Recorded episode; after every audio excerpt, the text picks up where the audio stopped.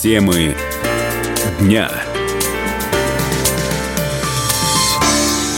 Добрый вечер. Это тема дня на радио «Комсомольская правда» Самара. Мы работаем на частоте 98,2 FM в студии Олег Зверев. И проголосуйте за мою песню. Ссылка прилагается. А какой из меня певец, я думаю, слышно по голосу. Зато это новое креативное ноу-хау от телефонных мошенников. Задача — засадить в мобильное устройство вирусную программу, которая откроет номера и пароли. О том, на какую еще выдумку способна преступная сеть, как избежать неприятностей с финансами и как теперь банки будут компенсировать обманутым потерянные из-за мошенников деньги. Ну, то есть вот не сразу послезавтра, а начиная с июля месяца. Об этом в студии радио «Комсомольская правда» Самара рассказал помощник прокурора Ленинского района Самары Иван Попов. Давайте, наверное, все-таки по, по порядку разберем э, классические ситуации. Давайте. Классические mm-hmm. ситуации.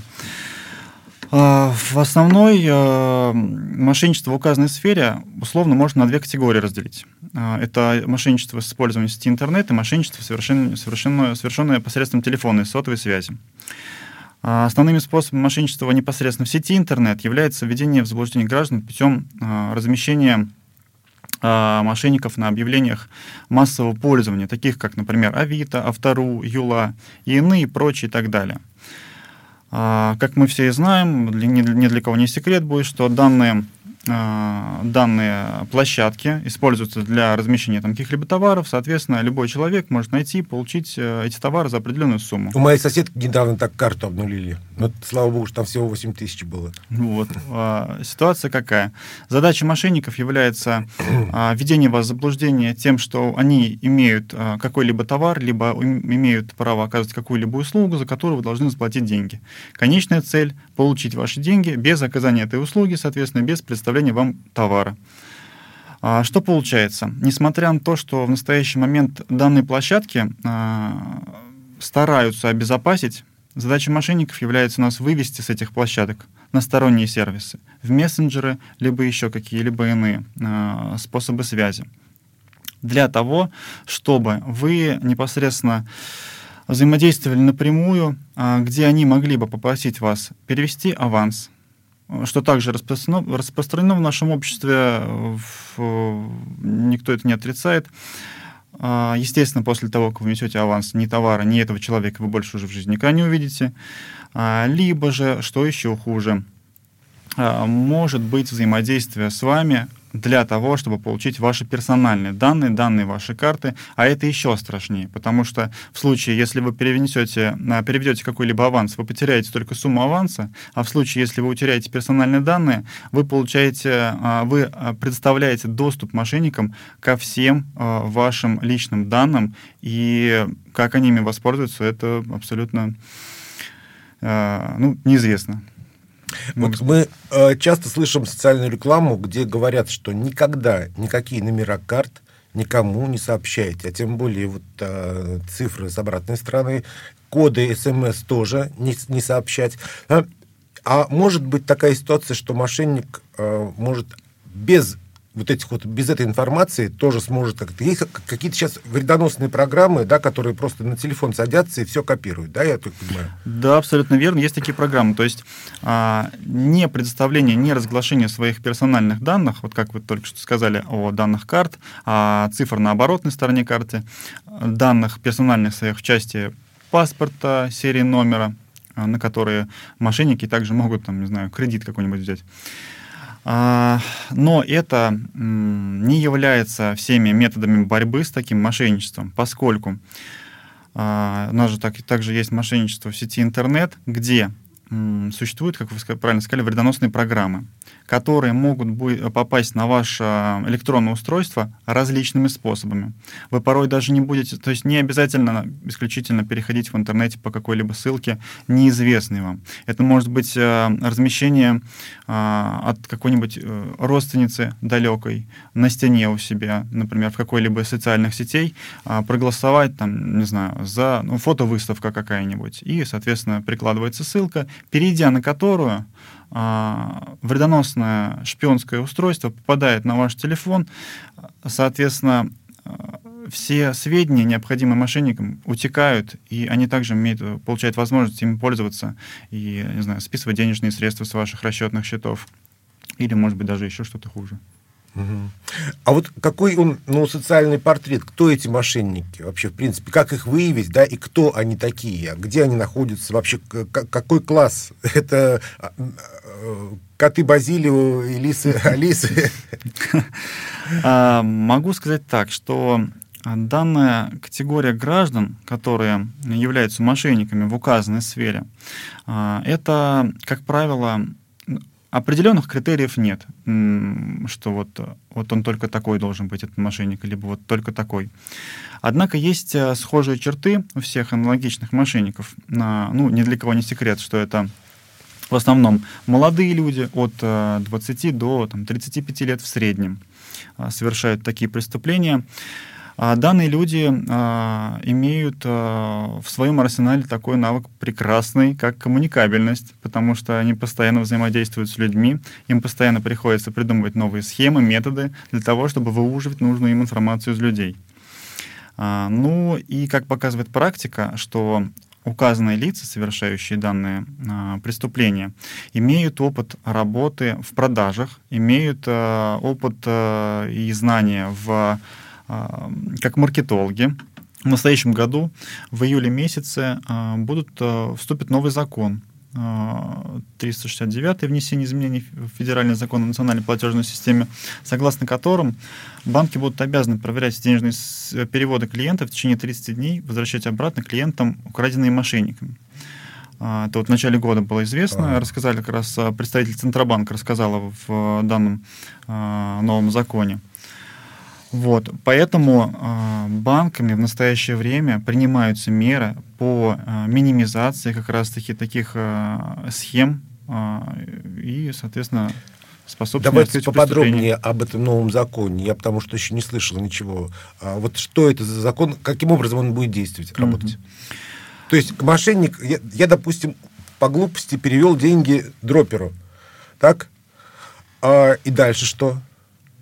В общем, э, получается, смотрите, цель изменения э, данного закона заключается в противодействии мошенническим схемам, э, которые основаны на методе социальной инженерии.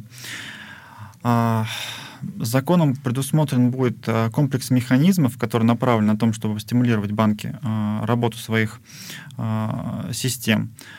То есть клиенты смогут рассчитывать на полный возврат похищенных денежных средств в случае, если работники банка сами допустили отправку на занесенный в специальную базу Центробанка мошеннический счет. Или, например, в случае, если банк не уведомил клиента о транзакции без его согласия.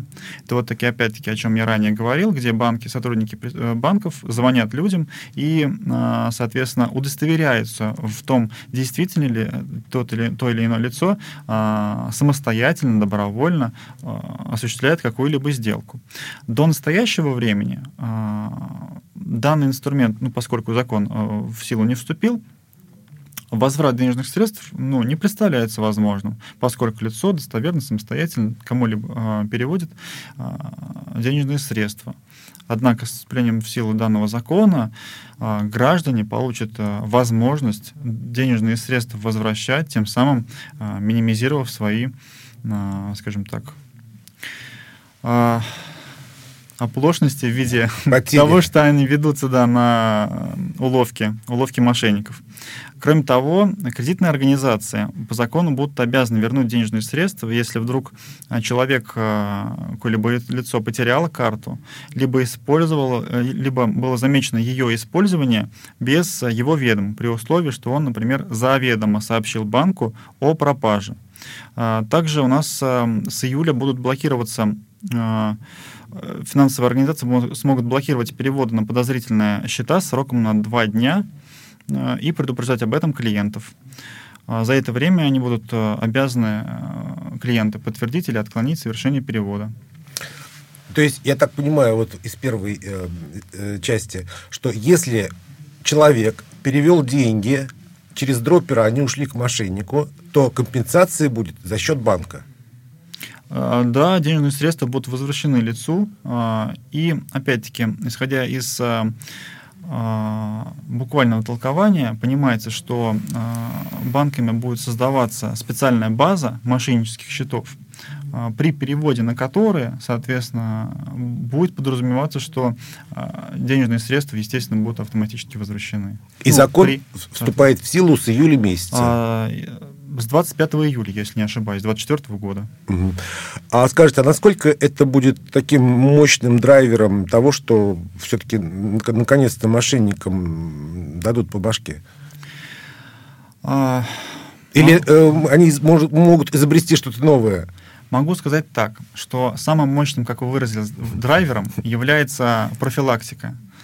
А, профилактика граждан на том, чтобы быть осторожнее, не вестись на уловки мошенников. Спасибо, Иван Сергеевич. В студии радио «Комсомольская правда» Самара был помощник прокурора Ленинского района Самары Иван Попов. Берегите свои деньги и никому не сообщайте никакие номера. А тему дня продолжим после небольшой рекламной паузы. Темы дня.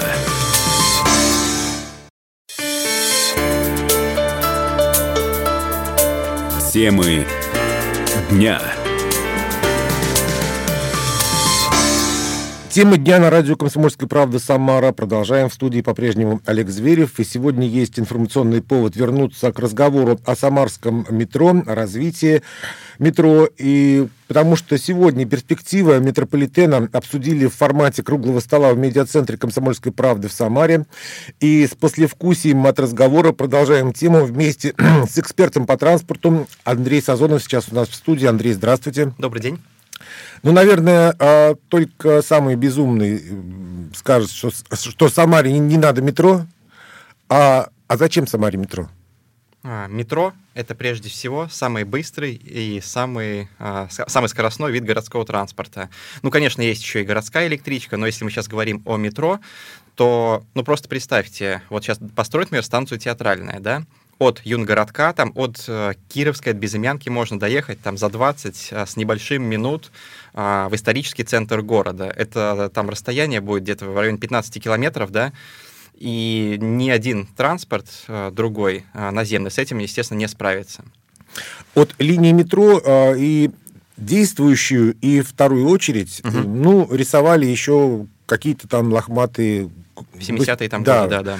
А вот как по-вашему, правильно эту схему нарисовали, вот зелененькую линию вторую, да, вот там вот от э, Московск, Карла Маркса, да, вот так вот, потому что, ну, время меняется, uh-huh. сейчас другие приоритеты, где-то, может быть, э, развитие других уже кварталов, микрорайонов идет. Как бы вы поставили метро в Самаре. Ну, смотрите, а Самара единственный город э, из семи городов, имеющих метро в России, э, где до сих пор нет станции возле железнодорожного вокзала. И, естественно, вот э, то, что вторая линия планируется э, пройти через железнодорожный вокзал, и через э, ведущий э, в городе университет, это все-таки очень важно. И посмотрите, какая плотность сейчас застройки в районе вот пересечения революционной Московского шоссе. В любом случае, если вы боитесь, что там пассажир-поток э, не, не будет, пассажир-поток там будет однозначно. Это и студенты университета нашего Самарского, плюс те, кто проживает там вот, получается, между Гагарина и Московским шоссе. Насколько он реализуем? И вот как бы мне, когда будет 90 лет, мне метро уже не надо. Ну, надо все-таки думать о будущем, наверное, города, о будущем там наших а, поколений. В любом случае, Нет, это правильно, я считаю. Но вот этот проект второй очереди метро, насколько он э, реалистичен? А все будет зависеть от э, финансирования. Если будет э, некая федеральная программа развития вот, городов, то есть э, даже вот, например, там не по несколько миллиардов, там, например, э, выделять будут средства, а побольше. Ну, потому что все-таки, ну, Самара это очень важный промышленный центр. Как ни крути, у нас э, очень важные стратегические предприятия. И ну, нынешняя ситуация, она показала, что эти предприятия, они ну, действительно важны в целом для страны. Там, я говорю сейчас и про прогресс, и про ПАО Кузнецов. И в любом случае, ну, Самара должна быть на особом счету в федеральном центре. Если будет э, хорошая федеральная программа развития именно скоростного подземного транспорта, то тогда, в принципе, реализация проекта второй линии, она вполне реальна. А как метро может решить транспортную проблему? Действительно, сейчас много проблем с транспортом. Мы сегодня за круглым столом обсуждали эти проблемы. Как оно может решить? Каким образом пассажиропоток на, пере, пересядет на метро?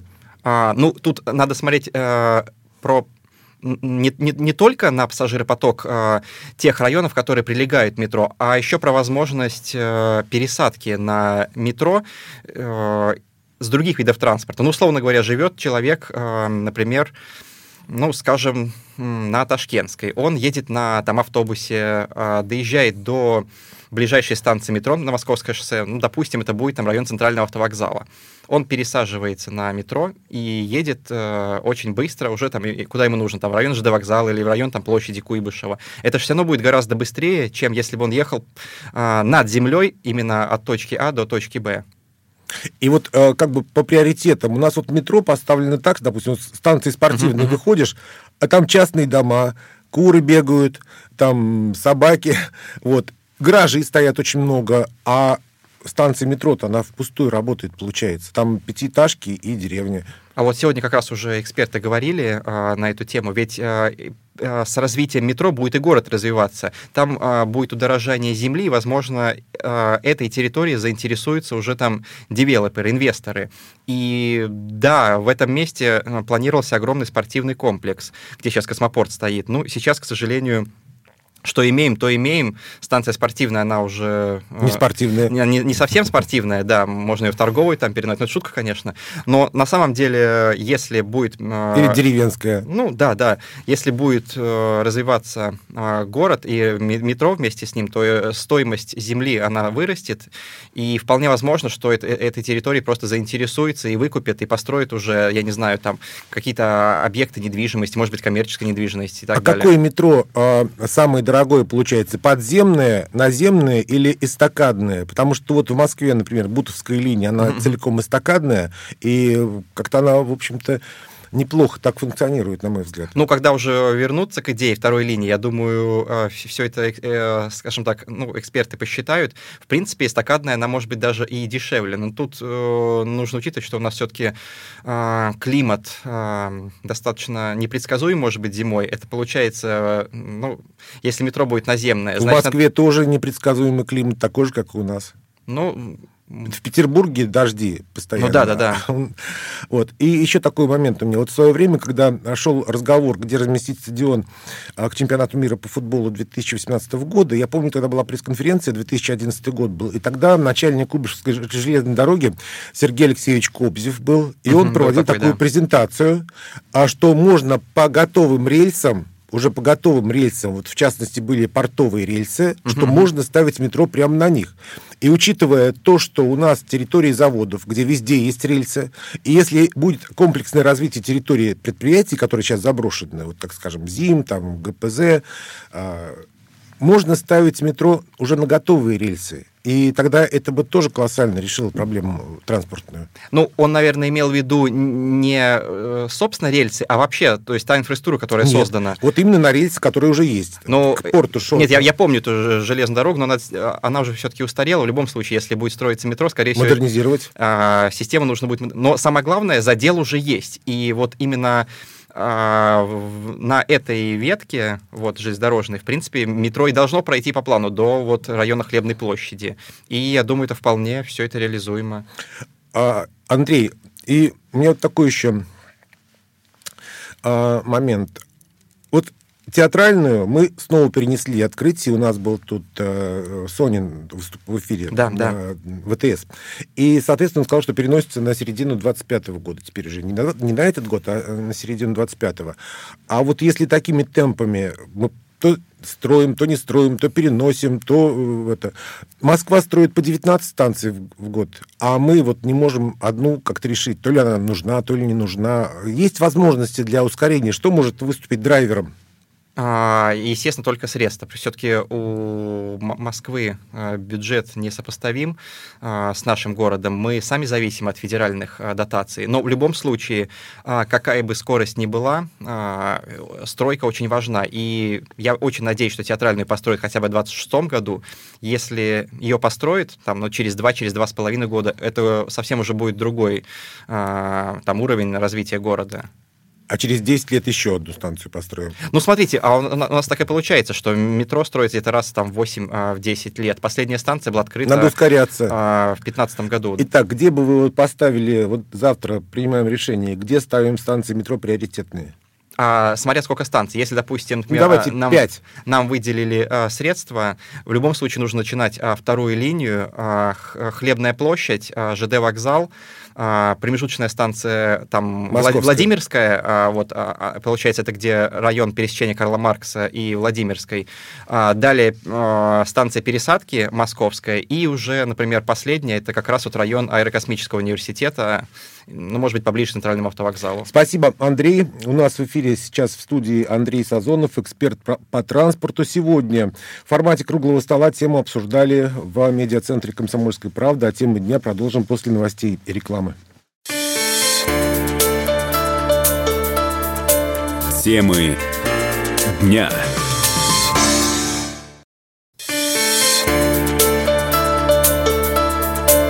Темы дня.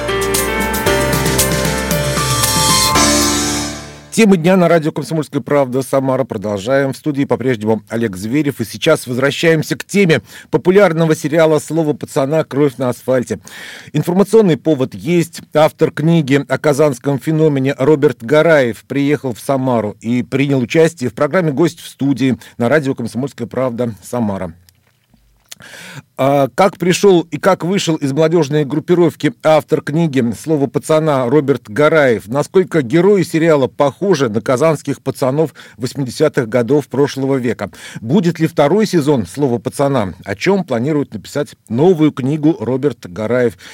Беседу вел главный редактор радио «Комсомольская правда» Самара Сергей Куртаджиев. Слушаем фрагмент и смотрим полную версию на YouTube-канале КП «Самара» и странице радио «Комсомольская правда» Самара ВКонтакте. Вы в книге пишете, что вы входили вот в это, э, как правильно сказать, молодежное движение Казань. Подростковые территориальные группировки. Ну, я казанский феномен это называю, как, как сказал Дмитрий Лиханов э, э, статье для журнала «Огонек» 88 года.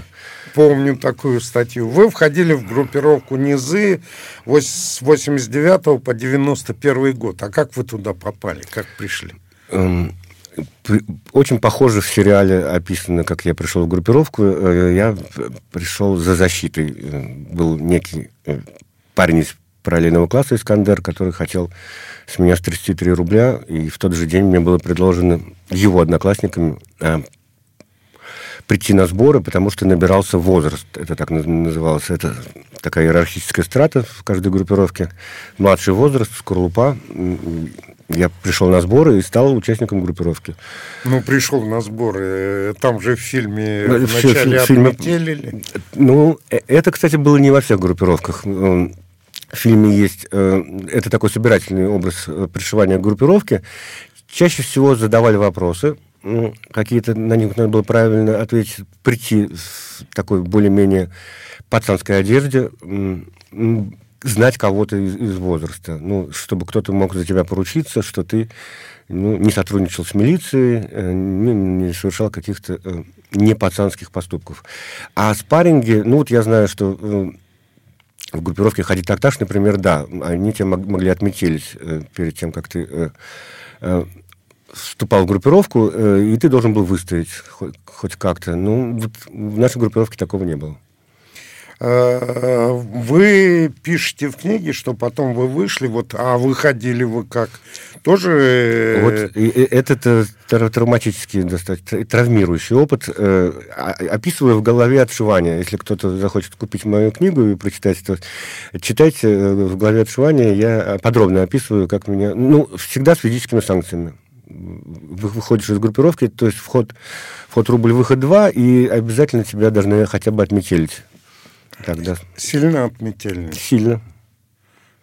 А с кем-то вот э, потом, после того, как вы из группировки вышли, вы с кем-то из пацанов поддерживали в дальнейшем отношения? Нет, никогда, никогда не поддерживал. Во время написания книги я пытался связаться. А, один нашелся, которого я уже не помню. Ну, прошло столько лет, 91-й, ну, там, ну, около 30, он вспомнил меня, ну, он... Э, я пытался задавать вопросы, что случилось с возрастом, э, там, я знаю, что у нас были два автора, э, Малыш и Куян, что они оба погибли.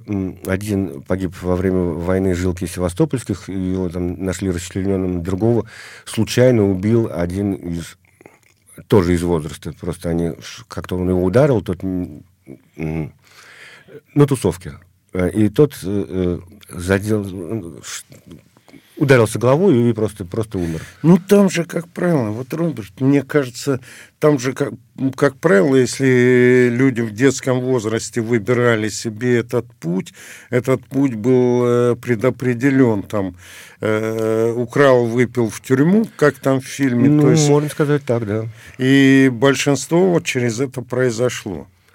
Да, да. Ну, в 90-х еще, э, когда пришел огнестрел и начались вот эти кровавые разборки уже за кусок пирога, тогда очень многие погибли.